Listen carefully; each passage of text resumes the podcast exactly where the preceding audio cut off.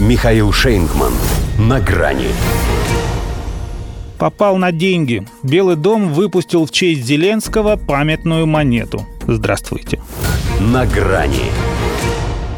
Так вот как теперь выглядят 30 сребреников.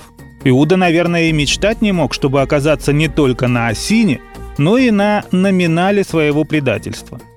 Чтобы с одной стороны изделия было изображено, как он по видеосвязи сдает спасителя всему Конгрессу первосвященников, а с другой он уже плечом к плечу с самим прокуратором Иудеи. Причем этот с тех пор как будто и не изменился. Все та же головная боль и все та же шаркающая кавалерийская походка.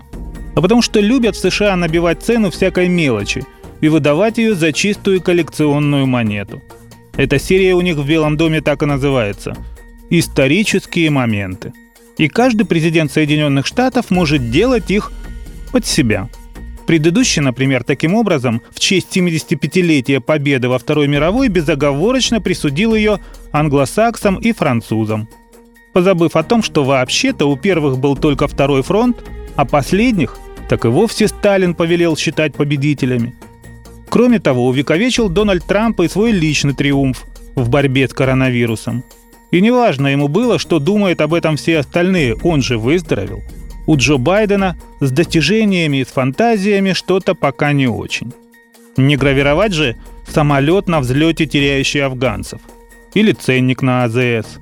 А он все-таки больше года во власти, пора бы уже хоть что-то на память о себе оставить. Зеленский, выступающий онлайн на капиталистском холме, это решили в Белом доме то, что надо. В историческом смысле, конечно, тоже фуфло, что и трамповское исключение СССР из числа победителей – Зато стоит почти в два раза дороже. По 100 долларов за экземпляр. Пока, правда, не видно, чтобы из желающих прикупить себе человечка в футляре грош Зеленского продается в бархатной коробочке, выстраивалась очередь. Хотя цель этой акции самая благородная. В администрации США уверяют, что все деньги, вырученные за зеленки, пойдут американскому Красному Кресту – для его неустанных гуманитарных усилий по оказанию помощи украинскому народу. И от такой помощи он действительно не устанет. Учитывая, что к выпуску подготовили две с половиной тысячи монет, получится 250 тысяч долларов. Немыслимая сумма. Почти сопоставимая со стоимостью одного противотанкового «Джавелина». На крест, который Штаты хотят поставить на Украине, они уже дали в 10 тысяч раз больше – тем не менее, памятная монетка с Укра Иудой все равно имеет смысл. Ею, например, можно бросать жребий, загадывая орешку. Беспроигрышный вариант.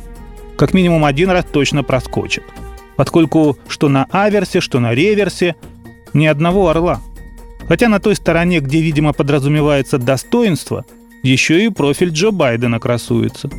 Но это чтобы подчеркнуть его собственную историческую ценность.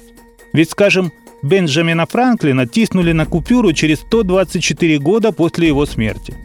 А этот уже на второй год первого срока на деньги попал. До свидания. На грани с Михаилом Шейнгманом.